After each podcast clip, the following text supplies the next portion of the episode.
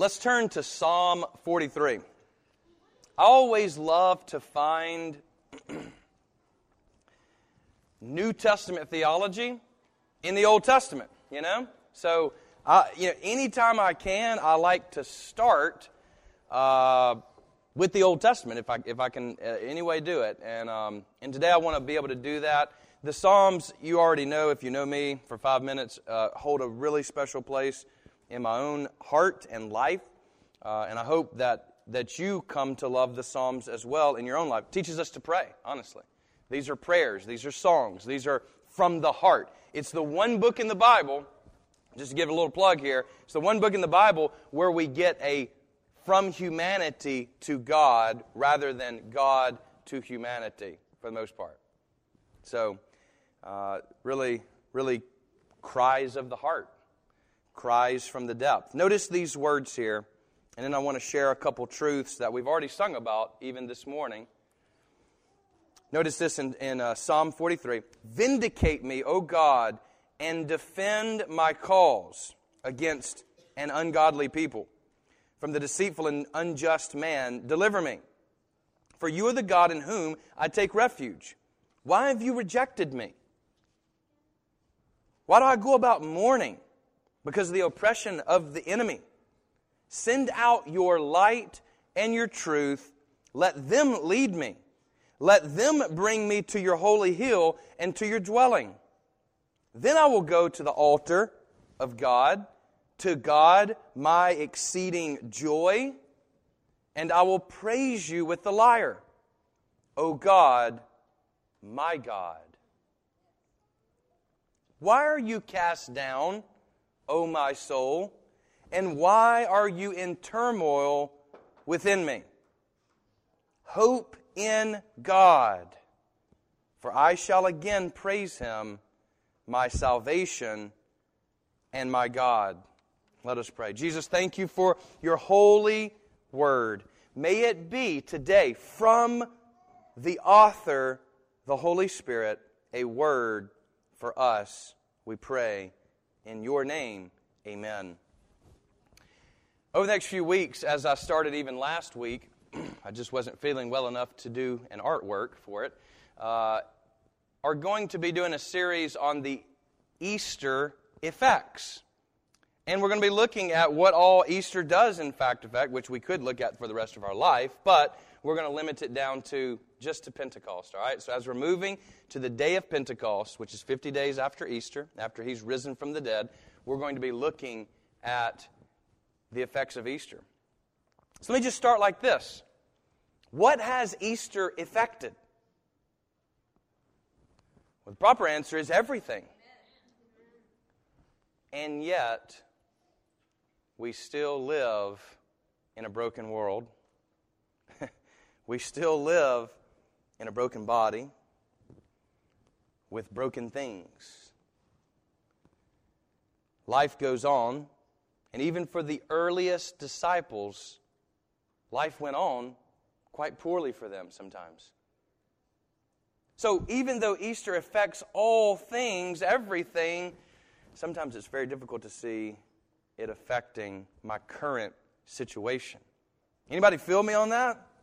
I mean, last week, well, weekend, you know, the boys you noticed weren't here, and neither was Jessica, and I was trying to save my voice, and all, all four of them came down with the flu, all four boys.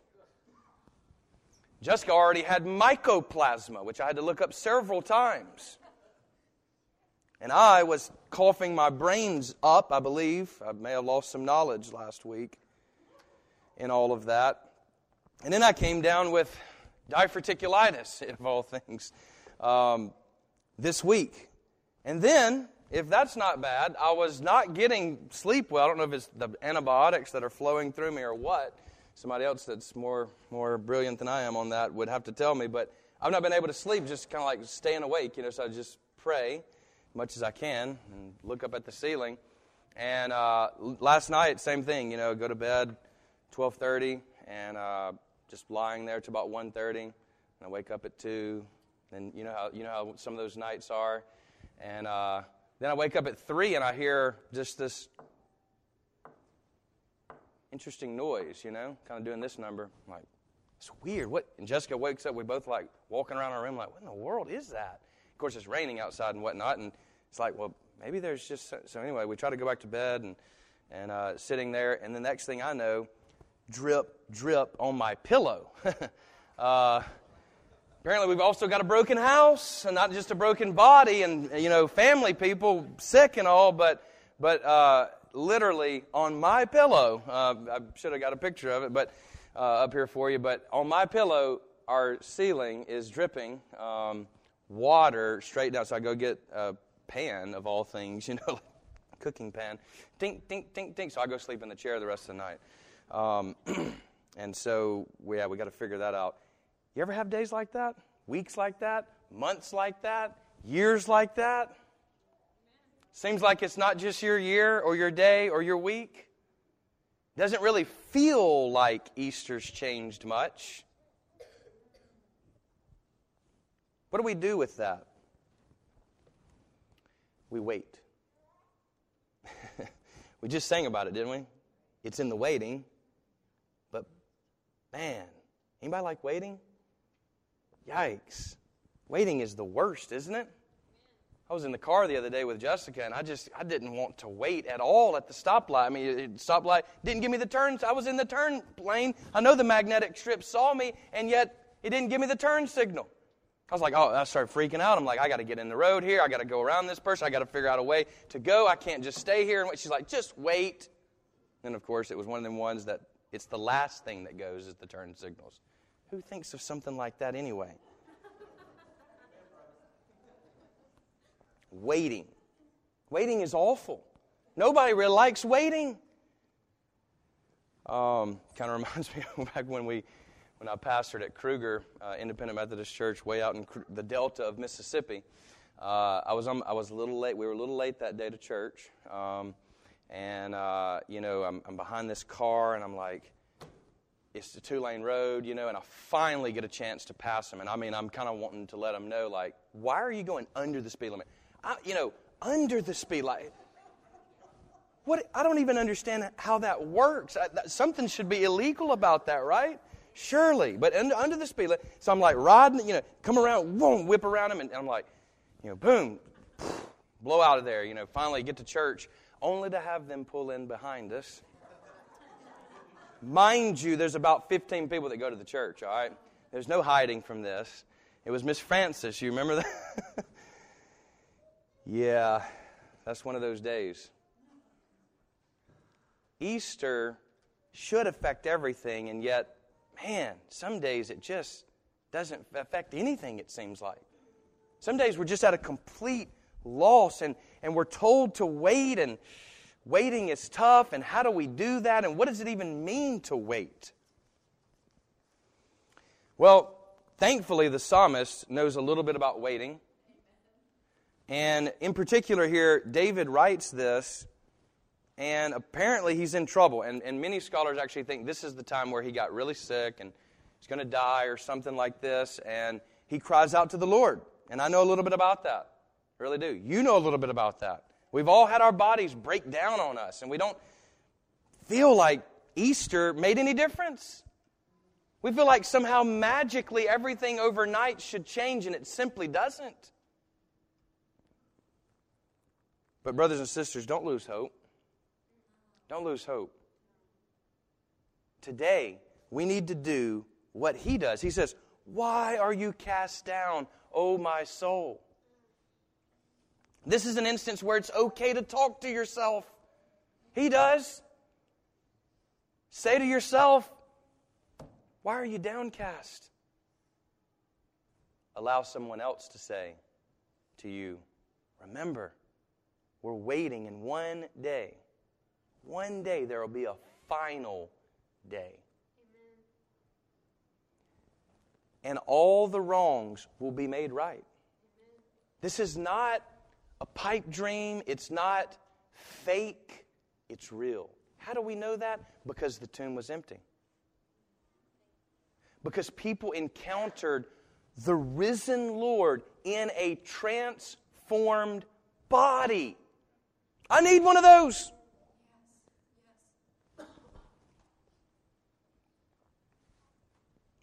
No, we wait in hope. That's how we wait.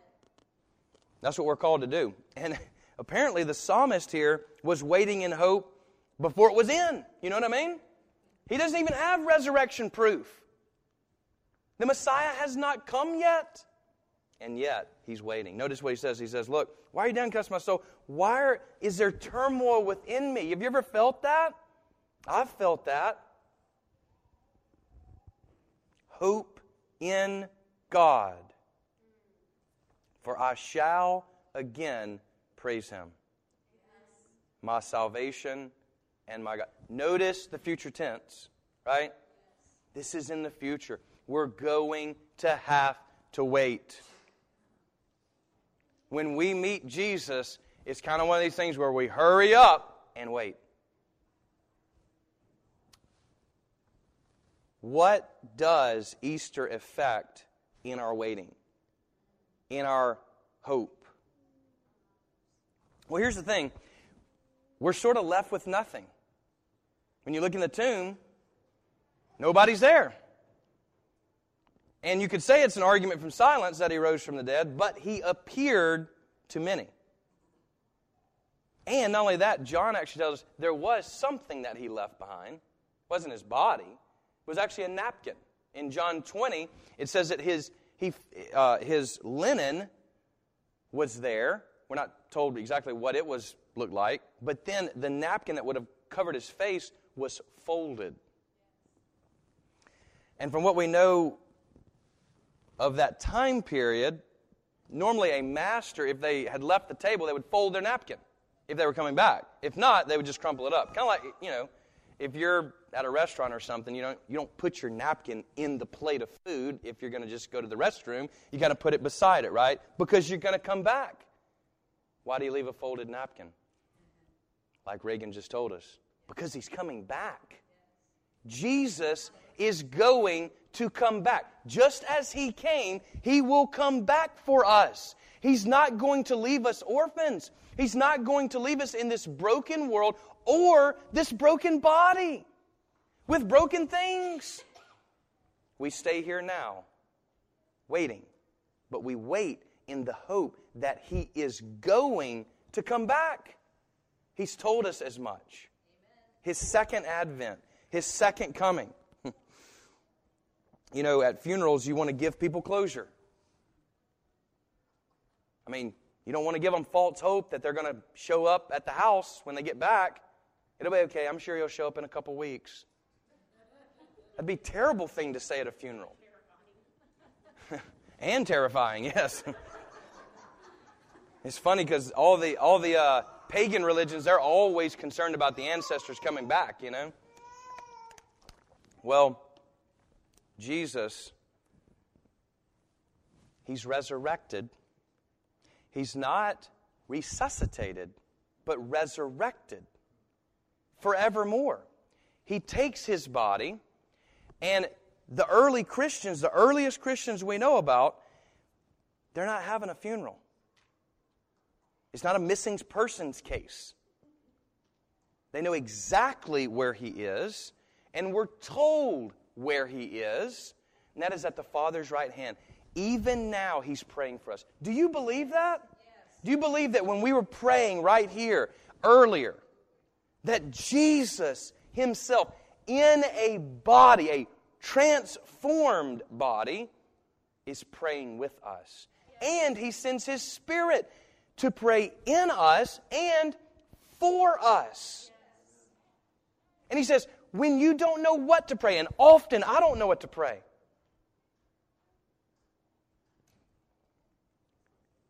The Spirit makes intercession for us to the Father because the Bible says in Romans 8 that He knows the Father's heart. He knows the Father's will, and He can line our will to His. Our job is to be like Jesus and be obedient. And sometimes that's a tough pill to swallow. Obedience isn't always fun, it's not always exhilarating. You know, for years and years, I, I asked Jessica the other night, I said, What have you really waited for in your life, you know? Like something you just waited a long time for, you know? And hers was the same as mine, actually getting married, you know? we Waited a long time to get married. I mean, it was, how old was it, 24, 5? Something like that? Anyway, felt like a lifetime, right? And now we've been married. She said, also kids. you know, I mean, when you're young, you dream about these things. You have, you have to wait for, I mean, you know, just like little Baylor's age right here. I mean, he has to wait a long time for certain things to drive, to move out, and all this, get married, have kids, get a job. And we wait and wait, and we sometimes build up an unnecessary expectation, don't we? One that we, we think it is going to fix us, right? But notice the song, what the song, it's in the waiting that he changes us. These marriage, kids, jobs, money, they don't save us. They don't. Jesus saves us. But he saves us the best, if you will. He makes us most holy while we're waiting. And that's just tough. But you know what? Waiting's uncomfortable, isn't it? It's weird. I mean, nobody likes a waiting room. Doctors' offices are notorious for this, and so is the DMV, right?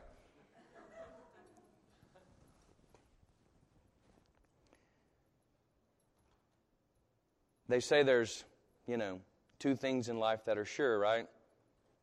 Death and taxes. Welcome to April 15, right? But there's also another thing that's sure, just as sure as death and taxes.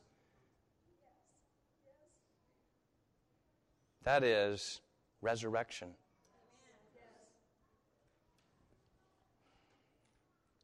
That's our hope in Jesus Christ. Now, for some of us, it's not even a need for it. We're like, I don't have a need for resurrection. I'm enjoying my life quite well. And that's the danger, friends. That's really the danger.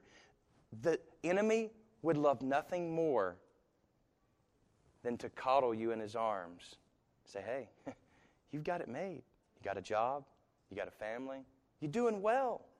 You're doing well. And carry you straight down with him. Don't believe the lie. Don't allow the world to confuse you from what we really need, and that is resurrection life.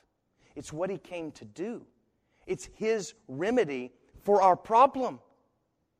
He wants to bring heaven down. It's not about some heavenly place that we're just waiting for and one day we'll get to heaven. It's now he wants to bring heaven down. Right now, we are to be living under the rulership of Jesus Christ, the risen, resurrected Lord. Now, my life should be lived under His kingdom, in His kingdom. Thy kingdom come, thy will be done on earth as it is in heaven. The secret plan is He wants to bring heaven down. We're not waiting for heaven. Heaven can come here now. Is that not good? I need that kind of good news. Even in the midst of suffering, confusion, doubt. The earliest Christians, it's, it's crazy. You, you read the stories, and I've been rereading a couple passages,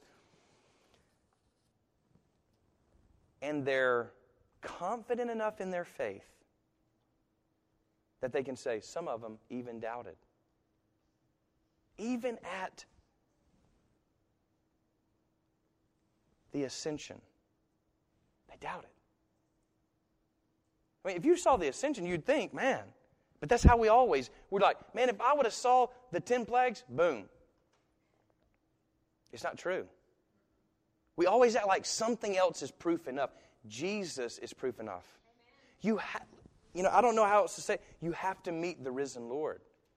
Two things are what Easter affects the most and where it comes from, that is the empty tomb in the encounter with Jesus. There's an empty tomb to this day. We're left, in a sense, with nobody, no body there. But also, we can encounter that somebody, Jesus, through the Holy Spirit. I can. You can. And you know what? He can heal our sin. The hell that is within us, the darkness that abides, He can bring His light. Even in the longest of nights, and last night, you know, honestly wasn't one of the longest nights. One of the longest nights I've ever had, I think, was camping with Justin on the AT. It's cold. It was a bad thunderstorm. Every time it lightning, you know, struck, it lit up like daytime. And we just both kind of looked at each other like, all right, next one's probably going to kill us, you know? and it would roar. When, and, you know, so it light up, then you just hear this roar down this ravine. It was unforgettable. The night just seemed to go on forever. It's like, is it ever going to break dawn? Ever? Are we going to see any light? You're just miserable lying there. I'm not particularly fond of lying on the ground anyway, much less in a tent in a storm.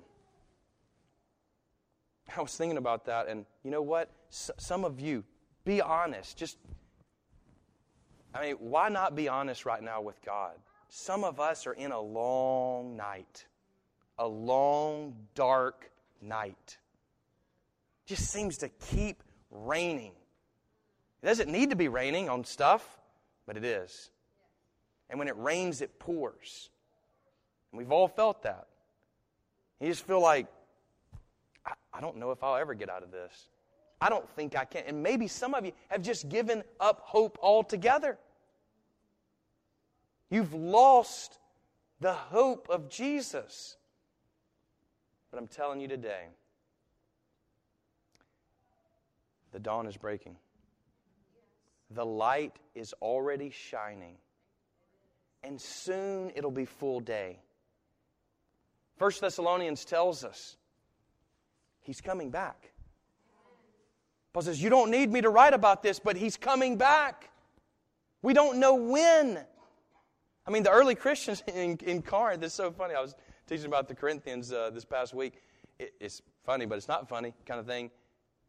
They thought he was coming back within a couple weeks. They had quit their job mean, if Jesus come back, man, not, why would I be at work? This is stupid. He's coming back. Paul says, hang, hold your horses there. We work until he comes. And we're going to have to wait. Let's just accept it. Let's take that pill. We wait. Jesus waited. He waited 30 years to start his ministry. Moses waited 80 years to start his ministry. Are you waiting? Better question Are you waiting in the hope of Jesus? Our world needs hope. My world needs hope. I need you reminding me to hope in God. And I also need to remind myself, like the psalmist Soul, why are you so downcast? Because you don't want to become this black hole of darkness.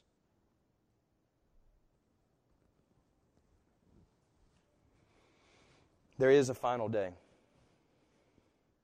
And on that day, the sun will shine and it will never stop. What?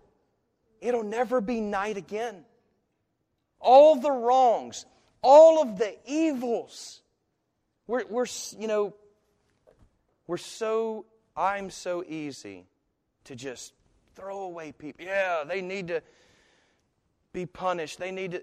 I'm one that escaped by the grace of God. Do you see what I'm saying? I escaped by His grace. The, re- the reason He's hidden to this day is because of His grace for us and for others. The bomb didn't fall on me. We just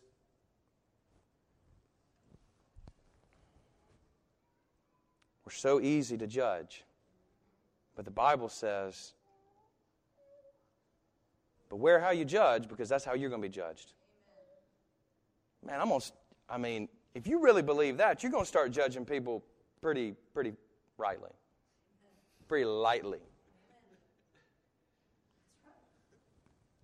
Just try to give them the benefit of the doubt, man. We've all had those long nights. We get cranky. We're in this rickety body.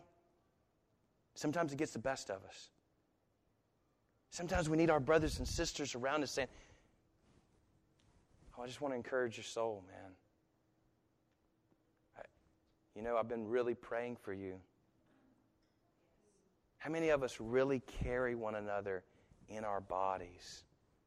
I know I was carried this week by a couple people, and I'm, I'm telling you, it means a lot to me that people would stop their life and use their life to pray for my life. Isn't that what God did? If we're followers of Jesus, isn't that what He He gave His life for others? I want to do that. I want to follow Jesus. Don't you want to follow Jesus? That's the way you do it, is giving your life for others. And what a beautiful thing that is. Yeah, we can be down in the dumps and down on ourselves and all that. But is that gonna has that ever helped you? I mean, like you're probably old enough to know that doesn't really help at the end of the day.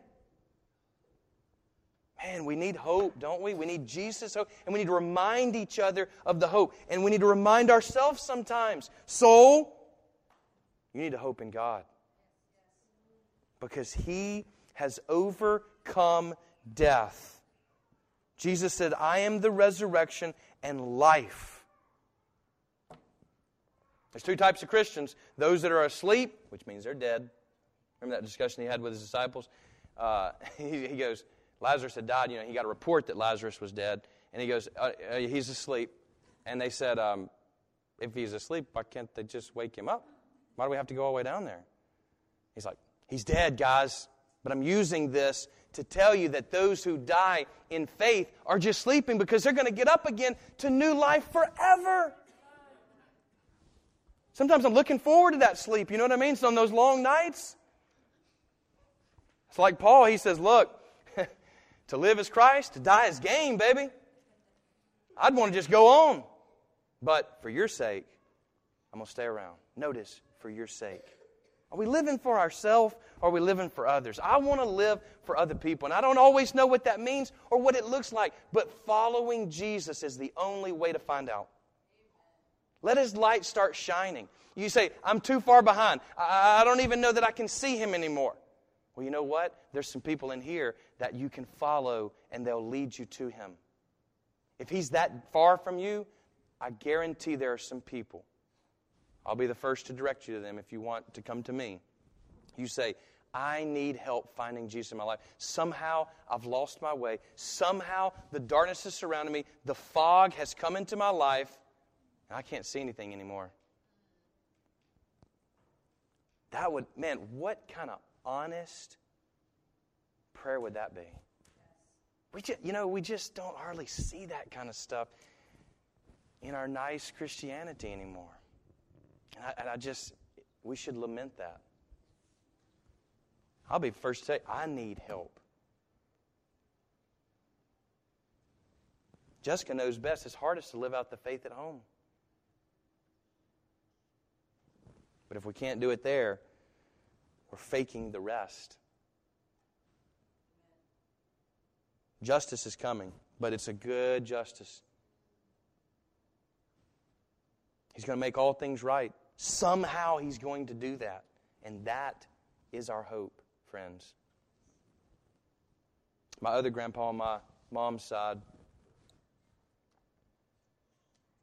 godly man, very patient man. we ran four wheelers one day, like just dogging them out, and he finally came out. This only time I've ever gotten in trouble by him, but buddy, just the few words that he used, I would never do that again. Kind of still speaks fear into my life now. Very patient man. And today, he doesn't even know who I am. or who my mom is. He was a preacher. He served God. He loved God. Man. But his body broke down. He's got Alzheimer's. He's he acts honestly about like Blakely. And when you know when I'm around him, it's tough. He's just playing with little things like a child would. But I have hope, and so does he. He doesn't even know he has hope anymore. Man, these antibiotics are doing something to me. but Papa has real hope, and he's passed that down to his family. Oh, man. I just I want to share that hope with you. I don't know what else to say today, but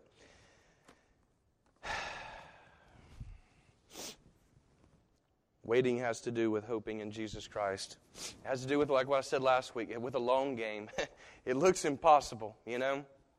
It really does. It looks impossible. You may not be able to see a way out, but I'm telling you, I don't, I don't even, I don't know, I don't know, but He does. And um, I just ask you to go to Him today. Um, it's not really the way I wanted to to end things, but somebody needed to hear that. When that when that stuff was dripping on my pillow today and I had to get up even though I was already not feeling well and needed sleep, Jessica said, Well, apparently you got something to say today. Somebody that wants you to hear it. Somebody to hear it. I hope you've heard this. We're going to wait. It's our lot. It's going to happen. You can wait in hope or you can wait in darkness. I hope that you'll turn to the east and see the light see the light of Jesus Christ.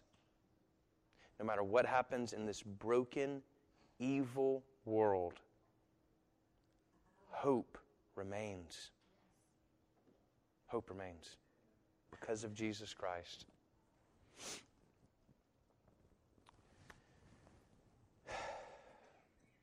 And we don't have to wait. Here's the good thing we don't have to wait for that hope. It can come in today. The light can shine today no matter. We're all going to die. That's just, I mean, it's just going to happen. It's always happened. It's the only thing we know. But we don't have to die in vain. And we don't have to die twice, as the Bible says. We can die and then rise to new life. I need that. You need that. Let's remind each other of that. Let's remind other people of that. And let's remind ourselves of that. In the name of the Father, Son, and Holy Spirit. Amen.